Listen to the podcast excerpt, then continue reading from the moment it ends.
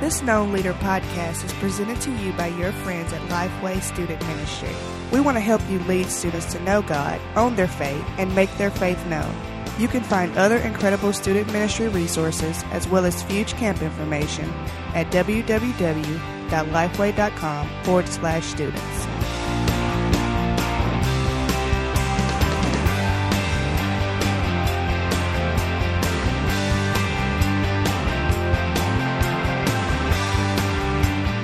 Welcome to another episode of our Known Leader Podcast. I'm your host, Rick Prawl, and we are beginning a brand new unit of study with this particular podcast. It's our unit called Pardon Me.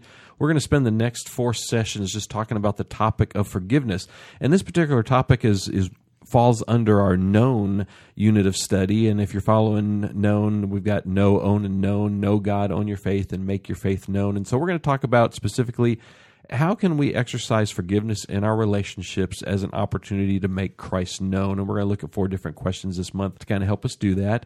And I've got a guest in the studio with me, as I do every month, to help us talk about this topic. And my guest this month is Chad Jordan. Chad, how are you today? I'm doing well. Good. Thanks for joining me. Chad, this is your first time doing this podcast with me, so why don't you take an opportunity, just tell folks what you do here at Lifeway. All right. I've been with Lifeway for almost 6 years now. Started off in the young adult publishing area, working on some threads, Bible studies. Good. I really enjoyed that. For the past year and a half, I've been in the student events area, working with Centrifuge and working with camp pastors specifically, and doing some working for our youth conference that we have every fall. Those have kind of been my big responsibilities. Recently, it's been kind of transitioned a little more, where I'm actually working on the Gospel Project. Good. New Bible study coming out through our student area. So very excited to be part of the team. Great. Well, thanks, Chad, for being here. And I also understand that one of the things you guys are doing in your area that we have talked about just a little bit with our podcast is some video training for leaders. Why don't you take just a moment and tell folks about that video training opportunity? Yeah, it's actually very exciting. We're one of the only teams here at Lifeway to be doing a weekly webcast. Good. So in addition to this podcast, you can check out a video, and we actually focus on known. So every week we're going to take one of the lessons, and we're going to go dig a little deeper and try to look at some of the things that are going on with the lessons. And we also try to have a Games with Joe segment where we want to just introduce youth pastors to a different game each Wednesday. For them to use on Wednesdays. Right. And then we have different interviews and focus-ons with different people around here that are people that are visiting. Right. We just like to do some training. They're normally short interviews, 2 or 3, 4 minutes, but just kind of what's a hot topic for those guys at that time. And as leaders are looking for that, where can they find that kind of training? They go to lifeway.com/developing students. It'll bring them to the kind of our home landing page there, and from there they can click on the current video, and they can also download previous issues as well. Cool. Well, good. Thanks, Chad. Yeah. Well, Chad, let's jump into this whole unit of study. Sure. This session, we're looking at the question, why would God forgive me? And again, folks, as you use known, this first session in each month is just kind of that general overview, looking at the topic. We're going to move through the next 3 weeks to talk about some real practical application of this. But this question this week, why would God forgive me? And we're going to look at 3 life principles. We're going to look at 3 different scripture passages to help get to the answer to that question, to really help us drive home the point that God loves you and wants a relationship with you is the bottom line, why he wants to forgive you. The first thing that we're looking at, this whole why, is that just the fact that God desires to forgive you. We're going to look at Psalm 86, verse 5. Chad, what do you see in that verse that helps us get to that life principle? I mean, as I'm just looking at this lesson, I love that question, and it's kind of one of those that has a really easy answer. It's because he has to forgive us. Right. I mean, in order to have a relationship with us, there has to be this element of forgiveness. And as we're talking about how he shows that love to us, which this verse hits on, that he's kind and ready to forgive, rich and faithful love to all who call on him.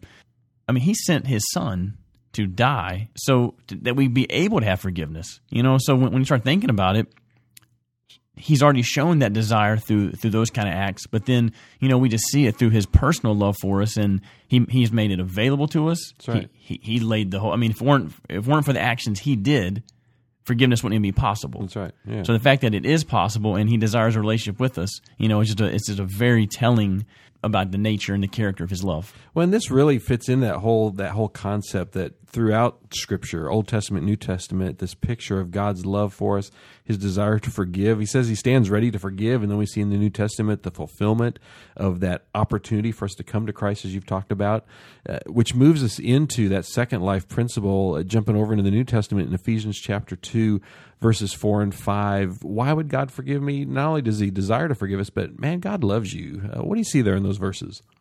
Well, I tell you, just kind of picking up on something you said there, God stands ready. It just made me think back to the garden. When Adam and Eve, when sin entered the picture, right? God entered the garden again and stood waiting to reconcile, even in that moment. Sin had disrupted everything, and he still stood there in the garden seeking his creation. Well, ready to forgive, and a great example of this, that, man, he loved Adam and Eve. He loves us, and we see Paul write about that here in this Ephesians passage. Absolutely. And we talk about the Messiah there. When you think about what it cost to be forgiven, we think about, well, I'll forgive you if you do something to me. It generally doesn't cost us much. Right. It may cost us a little humility. We may have to swallow a little pride and say, look, I in that situation you wronged me there, but you know what? As a believer and as a follower of Christ, man, I'm going to forgive you for that. Right. What does it actually cost us?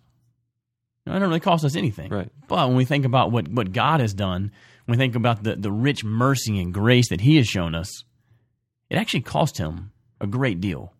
And so those verses kind of remind me of that. Anytime I see the word Messiah, I just think what it cost for Christ to be our Messiah, to be our Savior. Yeah. And it's very expensive. Well, and we read in that passage, and the one that we've highlighted in the student materials this week, is that because of his great love that he had for us, which is exemplified in exactly what you talked about, Chad, that he demonstrated that love at great cost. And just drive home with your students.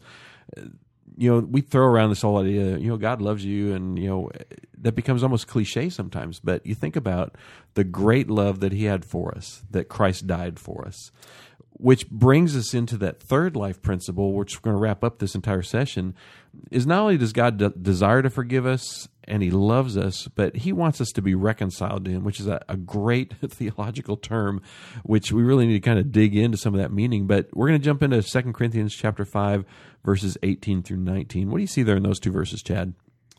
When you talk about not counting trespasses against someone, that's almost different than what you and I would think about forgiving. Like when you and I think about forgiveness, it's more of, I'm sorry, and okay, I accept your apology. But when you talk about not counting someone's offenses, that's looking at that's looking at a criminal and saying, that's the murdered family of the victim looking at a criminal and saying, you know what, I don't count that against you. That's a different level of forgiveness than just, I'm sorry, and we're good. I think too often we like to think that we're God's friends before we're saved. We're actually friends of God, and we're not that bad, and so... Yeah, God loves me. Yeah, so God loves me. Of course he loves me. Have you seen me? Yeah. I'm pretty good. I'm pretty special, and for God to love me is pretty easy. Right. But when I'm just thinking as I look down the left side of the page there, and I'm looking at Osama bin Laden. Right. And even Muammar Gaddafi.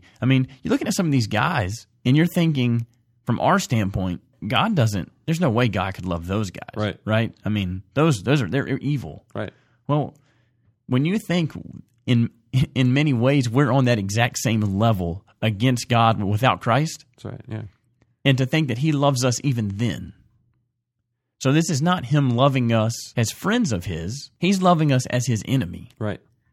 And even in that area, he chose to do the act that would reconcile us. Right. Well, in Colossians, Paul writes about the fact that we are enemies of God in our evil minds, that we are enemies and drawn away. And James talks about those same kind of issues. And we come back here to this idea of being reconciled. And leaders, just point your attention, there are some definitions in the student material this week related to grace and reconcile, to help drive home that this reconciling is that God takes us from being enemies and restores us into the right relationship that he wanted to have with us in the first place, which is why God would forgive us, because, man, he does love us. He created us. He just created us for a relationship with him, and he wants us to be reconciled with him, to be brought back into relationship with him. And that act of reconciliation that's not something that we're capable of doing. Right.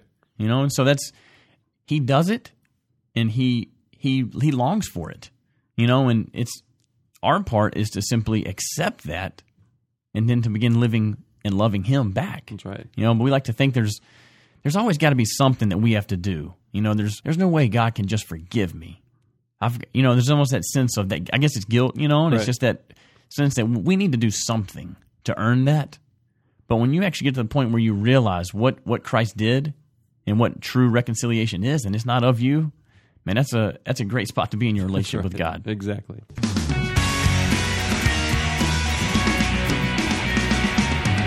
Well, leaders, thanks for joining us this week. Again, our question, why would God forgive me? The point is that God loves you and wants a relationship with you, which we looked at through these three life principles. God desires to forgive you, God loves you, and God wants you to be reconciled to Him. Again, this is going to lay the foundation that we're going to move in the next 3 weeks is, well, then what does that look like in my life? How is that expressed? So join us again next week. We'll pick up the second session.